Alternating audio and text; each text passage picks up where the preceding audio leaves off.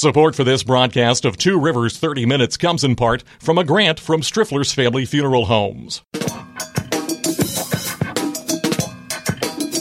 From TubeCityOnline.com, this is Two Rivers 30 Minutes, a weekly series of interviews with people making news around the McKeesport area. Produced by Tube City Community Media Incorporated, a nonprofit corporation. I'm Jason Togyer, the executive director. On this show, we talk one on one with elected officials, community leaders, and others who are trying to make a difference in the Mon-Yough area. And we also take your questions and comments on Facebook and Twitter at Tube City Online. One of the big questions that often comes up throughout the greater Pittsburgh area, but certainly uh, in the Mon Valley area, in McKeesport, Braddock, Homestead, is about economic development, about how to attract economic development, how to make sure that it's sustainable, spe- specifically in real estate development, because there are a lot of areas uh, up and down the Mon Valley where there are a lot of vacant properties, and people say, well, how can we attract new businesses here? How can we attract residents here? How can we attract industry here? Macy Kislinski has been working in this field in the Pittsburgh area for more than 20 years now. He's currently a vice president at Alliant Capital, and that's what we're going to ask him about is some of the work that he has done both in the public sector at the Urban Redevelopment Authority of Pittsburgh back in the day and in the private sector. Good morning, Macy. Good morning. How are you? Good. You are a native Pittsburgher, not just native Pittsburgher, but you're a native Greenfielder, correct? That's correct. Okay. Uh, how, how, did you come to get into uh, economic development? That was not your first career path, was it? No, no. Yeah, I, I uh, spent time at the University of Pittsburgh in the School of Social Work, graduate school. And originally, um, I was going to be a teacher, and then I thought I'd be a social worker and I got exposed to community development through the Bloomfield Garfield Corporation uh, under the tutelage of Rick Swartz and Aggie Brose. you know, I would say ni- back in 1997, and you know, it's one of those things where you know we sort of exposed to something, you say, "Hey, that's kind of cool," and that's sort of what happened to me. I, and so I've been doing it ever since. Hey, what attracted you to it? Because it's it's there are easier ways to make a living than, than what you do, which is often affordable housing um, uh, developments throughout Western Pennsylvania? Or do you work nationally as well now? I do work nationally, okay. um, and I have worked nationally. I think you know what attracted me to it is it's not easy. Um, it's it's what it's these are difficult problems um, with no surefire surefire solution, and I feel like uh, you know I I was at that point. It's like well you know not everybody does this, and it's you know I, I very candid. I mean, uh, it was just hey, it's just cool. This mm-hmm. you know, help somebody buy a house. That's where I originally started. Was doing home ownership finance, uh, and I was like, wow, this is great. You know, this is we're we're providing you know, low income housing folks the opportunity to buy a home, build equity, and you know, sort of live out their American dream, uh, at least when American dream existed. Yeah, we've we've we've had Steve Bucklew from the McKeesport Housing Authority on this program before, and, and one of the things I asked him to kind of define is that there's a lot of confusion in people's minds, and some of that I think is intentionally sown sometimes by different politicians. But there's a lot of confusion as to what affordable housing is. Are, are we talking necessarily about publicly subsidized housing projects, or are we talking about the, the sort of traditional housing authority model that people might be familiar with from the Allegheny County Housing Authority or the McKeesport Housing Authority? What is what is affordable housing? How do we define that? It, it, it takes all shape. It's not, you know, yes, you can define for one form of affordable housing is subsidized housing through you know, the McKeesport Housing Authority or the Allegheny County Housing Authority, the Housing Authority of the City of Pittsburgh. Mm-hmm. So that's one type. You have naturally occurring affordable housing where you would go into any town and you find an apartment building and, you know, it may not be the, the beauty queen, if you know what I mean. Yeah. Uh, and you know, and the rent there seems to might be lower, so that's naturally occurring affordable housing. And then you have low-income housing tax credits. This is properties that uh, are financed by the low-income housing tax credit program. This is what I basically do right now. We, we buy those credits, uh, and then the the deal is the state gives credits to a project, and in turn, the project has to maintain a level of affordability for 30 to 30, 30 to 40 years. Uh, Macy, and that's a. I was just going to say, Macy Kizlinski is vice president of uh, Alliant Capital in uh, Pittsburgh. Thirty to forty years is a long. A lot can happen in thirty to forty years, as we know from the Pittsburgh area. Forty years ago is is there was still a very thriving uh, manufacturing culture in Pittsburgh. Yeah, no, it's true, Jason. I, I can't. I, I mean, it is. Um, you know, the afford, building affordable housing isn't the be all and end all. Mm-hmm. It's ide- you know, ideally it's to start. It's a catalyst potentially. Uh, you know, if you have a troubled block, for instance, in any particular neighborhood, um, you know, you could start with affordable housing to sort of, and in the low-income housing tax credit program to uh, stabilize a particular block. You could also utilize home ownership to do the same thing, although it's harder to sell home ownership. Um, but you know, if you continue to provide only affordable housing, if we do only affordable housing as your option, then you don't necessarily solve the community issues. You're just sort of moving it around.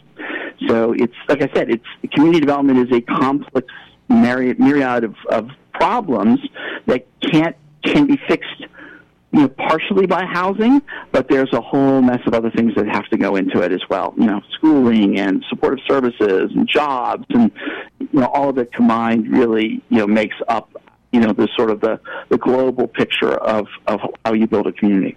Uh, Macy, if people wanted to get in touch with Alliant Capital and find out more about what they do, how would they do that? Well, you know, we're not um, we're not publicly traded, mm-hmm. okay. and we don't necessarily advertise from the standpoint it's like, hey, come with us. you know, we're um, we're in this sort of you know very strange space where if you have if you're a developer okay. real estate and you get an award of low-income housing tax credits, that's when you would get a hold of us. Got it. Um, Got it. You know, or if you were selling real estate, uh, you, you know, we would buy real estate potentially uh, in communities, subsidized, not subsidized. We participate in opportunity zones. So we're not necessarily someone on the street would want to, you know, give us a call and say, hey, what can you do for us? We, we don't operate that way. Um, we, it would be more likely to reach out to, you know, whether it be the redevelopment authority of the city of Pittsburgh or McKeesport or sure. Allegheny County, you know, they would be your front door and, and various programs that they uh, implement. So, so I can't come down and, and open an account and get a toaster, is what you're saying? Uh, yeah, there's no toaster Darn. It. All right, all right. Macy Kizlinski uh, calls himself an affordable housing professional and champion. He is a vice president at Alliant Capital in Pittsburgh, and that's what we're talking about. There, there uh, I want to keep on this definition thing for a while because I think it's important for people to understand. Uh, uh, I guess affordable housing, for one thing, it depends on what the end user, the the resident, the tenant can actually afford, right? So what yeah. what is an affordable house for someone who makes hundred thousand dollars a year is not an affordable house for someone who makes thirty thousand dollars a year. You know, Jason, this is a very very good point, and it's one that requires you know some gentle treatment. Um, you know, first and foremost, that you know, there, I view affordable housing in two ways, in essence. Uh, aside from what we defined earlier, we have home ownership for sale, and we have we have rental, and so sort of the basic of life. Um, I don't believe everybody is geared to be a homeowner uh, either through their own, you know, whether they don't want to, or there's just not enough disposable income. So when we talk about affordable housing, you know, and in the homeownership sense, you know, there has to be an income there. Can't be, you know, that you're, you know, you're not working, um, and you know, that and you, you can't, you have to be able to support even a small mortgage. Well, you're setting your, you're setting the person up to fail if you put them into a house that they can't afford. Yeah, exactly. Okay. Exactly. We don't want to do that. So, so you know, people who are making, you know, would be 20% of the area median income. Um, you know, this would be like someone making, uh, I want to say, what, $16,000 a year, yeah. maybe $20,000 a year, are not going to be able to be homeowners. Mm-hmm. Um, in addition, um, on the rental side, there are provisions for people making 20% of the area median income on the, in rental housing. It's just not a lot because mm-hmm. as you can imagine, um, you know rent, those rent levels are very low, sure. and you can't build a su- financially successful community unless they're 100% Section 8 um, with folks who are making 20% or less of the area median income. So, like everything in life, uh, Jason, we expect our affordable housing to be diverse. in terms of incomes. So you'll have some folks that are very poor, you know, it could be 20% of the area median income or less.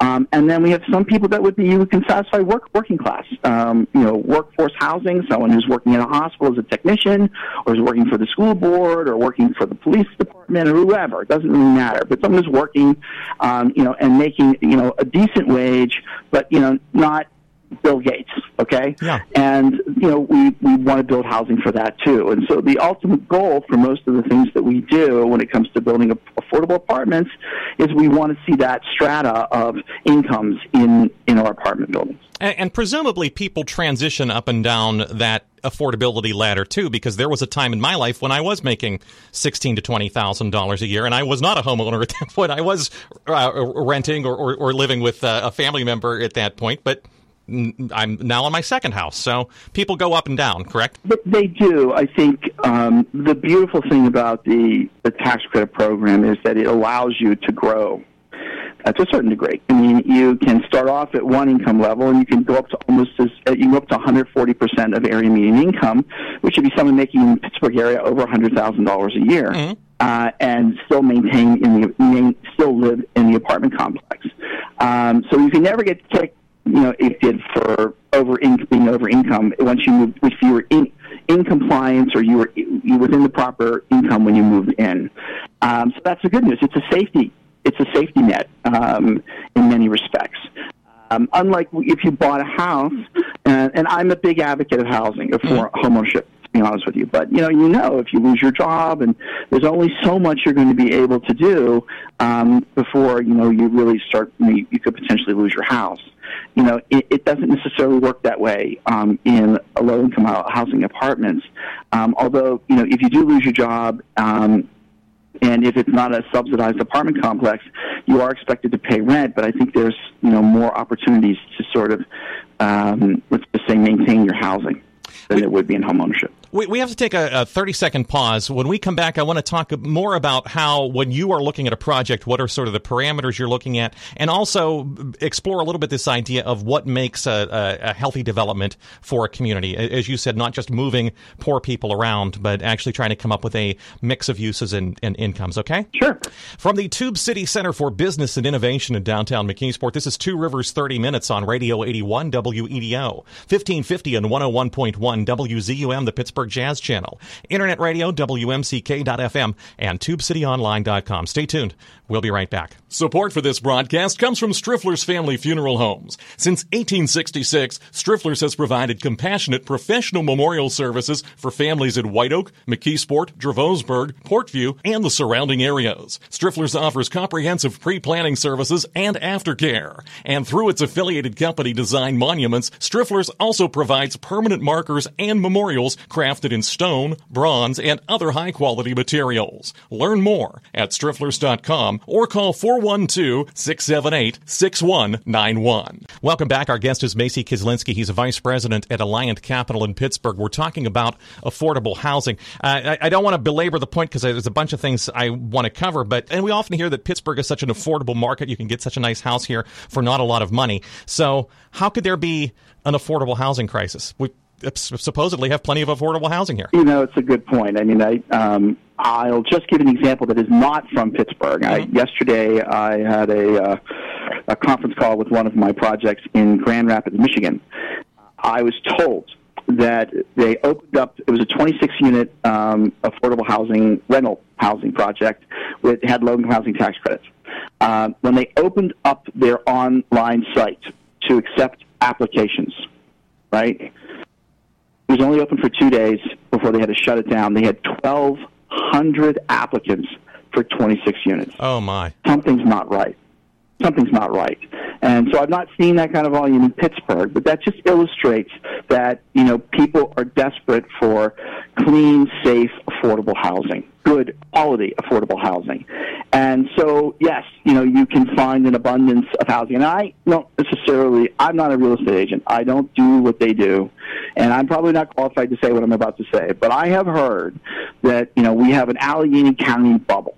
Okay. Basically and that uh, you know there's a lot of stuff within Allegheny County that just seems to be continuing to increase in value. But I would say, You know, if you just look at McKeesport in particular, um, you know, you, that same largesse isn't flowing that way. Right. Um, so it's, you know, I think in performing markets, and we're going to see post COVID could spell a completely different picture uh, for, you know, what may take place next. So who knows? You know, there's been this demographic shift from the suburbs. Um, you know, and I remember when I started as an intern at the Bloomfield Garfield Corporation, mm-hmm. the, the white flight sure. that they were trying to recover from. Uh, and the complete abandonment of this inner city neighborhood um, was then replaced 20 years later. Reversed. You're saying, Jason, you know, yeah. Rever- uh, completely reversed. Right. Um, and why? Why? Uh, and I think the answer is is that you know you had some infrastructure there, being the Bloomfield Garfield Corporation, which is a community development corporation that was doing triage on a you know basically annual uh, every single year they kept on you know four units housing units for sale here maybe a few rental units right. there they were just trying to shore up blocks and eventually that paid off when the demographics shift and people uh, children or younger generation, whatever generation that is, just said, you know, hey, we're gonna we want to live in urban areas. We don't, you know, where all the action is. We don't want to live in the sub- suburbia. Um, who knows after COVID what that's going to look like? So we'll see. Let, let me throw a little bit of a curveball at you. Uh, Macy Kizlinski is uh, vice president of, of Alliant Capital in Pittsburgh. We're talking about affordable housing. What, one of the things that often gets discussed in these Mon Valley communities, I'll also put the Ohio Valley into this because uh, some folks listen to us on 88.1 in Bethany, West Virginia. Um, but one thing that often gets thrown is, you know, uh, uh, city of McKeesport over the last few years has torn down 300 affordable houses. The mayor this month at city council said there's probably, or torn down, excuse me, 300 abandoned houses. The mayor has said there's probably another 100 abandoned houses that need to be torn down. North Braddock, Braddock, Homestead, uh, any of the communities up and down the valley have these problems with abandoned houses. So something that often gets thrown when these demolition lists get put out in a city like McKeesport or Duquesne is, well, why not give these abandoned houses to someone who needs a house? There, if this problem is solved. What what are the challenges there? It's interesting. Uh, been through that uh, when I worked for one of the. Uh, it was I worked for the city of Pittsburgh. I, I, you know, we talked about those sorts of things.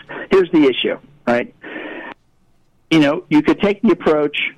Okay, Mrs. Smith, uh, you need a house, right? Mm-hmm. Uh, we here's this house that's been vacant, vacant and abandoned, um, and it's you can you can live there. Um, forget about code issues or construct. You can live there.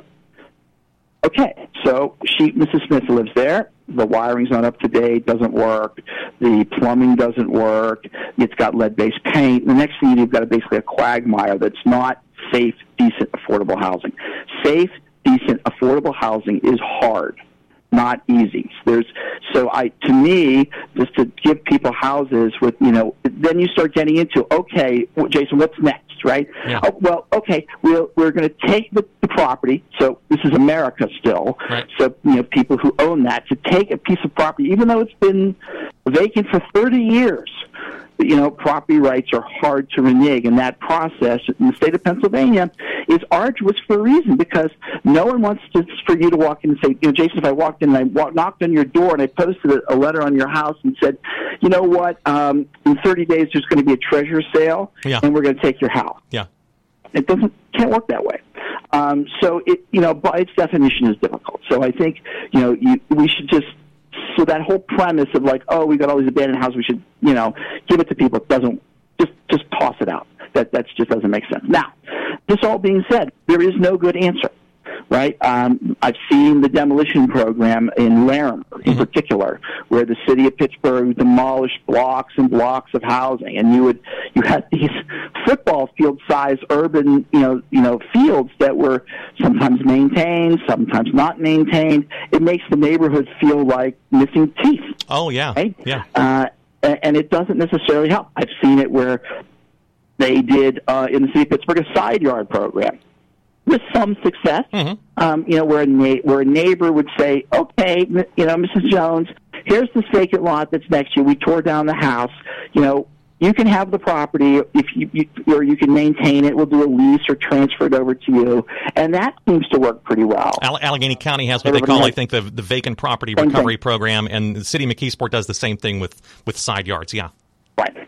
And I think that has some benefit to it. You know, as you well know, that in Pittsburgh, you know, in Pittsburgh and Allegheny County, we've got these weird lot configurations. Mm-hmm. A lot of, a lot of yeah. So, you know, you could have a side yard that could really be three three lots right. instead of one. And be that as it may. So, I, you know, I think urban farming is another possibility that makes a lot of sense. I know they did that in Braddock, and it's, you know, I think that's a great idea. You know, if you could do that with greenhouses as well, I think that makes a lot of sense. Um, but, you know, ultimately the prize of doing anything that's going to bring a community back has to be a combination of home ownership and affordable rental and mar- and moderate income rental and market rate. It has to it has to fit for everybody. We can't do affordable housing to the exclusion of everybody else, and we can't do market rate or workforce housing to the exclusion of everybody else. As you said, you fill them all up with people who are at the same low income level. Right. No, it doesn't work. It's identical, and it's horrible. Mm-hmm. And you know, it's so. I think you know. But remember, I, you know, what we haven't talked about here, Jason, is what, and one of the things that I find to be that no one focuses in on because you can't you can't touch it it's not tangible, is supportive services. Uh, and it's providing uh, you know tenants um, and homeowners and people in communities to real services, real access to services that they may not have access to. And I think that's a problem in the Mon Valley in particular, uh, and some low-income communities that have been abandoned. You know, they might have been built around one particular industry, and when that industry falters, you've got nothing left. And trying to connect those residents who remain to you know proper services is really critical. No one talks about it. Why? It's not sexy.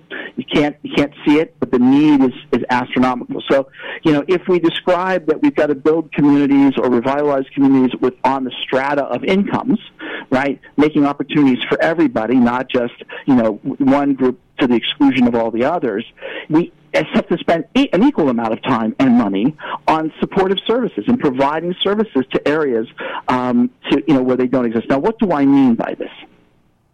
If you live in you know a healthy community, for instance, one of the things about Garfield that you know was always kind of interesting is it, Garfield is close proximity to um, a giant hospital system. Yep. Not just one, but two. And the fact that it was was faltering for so long, when Eds and Meds yeah. started to take over after the steel industry dropped, um, you know, you saw this sort of, you know, also this, I think it took a little bit of time, but you saw this natural conversion uh, to wanting to live closer to work. Uh, and so, because where work was changed. Um, and that probably led to a whole cascade of other things. And so, um, you know, I, I think, you know, in other communities that don't have access to those services, uh, retail shopping. You know, we don't want to be in food deserts. Mm-hmm. Um, access to medical care, access to jobs, access to public transportation. Um, you know, it, in so when I say access to public transportation, I mean not I have to walk a mile to the bus stop, but you know within a block. Uh, if you need to get a driver's license, if you need after-school assistance, if you need all the things that you know a lot of us take for granted in life. Um, you know that you know this is the kind of thing that a lot of communities that have been in, uh, like the Mon Valley in particular, um, you know, tend to struggle with on a on a daily basis, and it's very very hard to solve. Very hard, and we see it.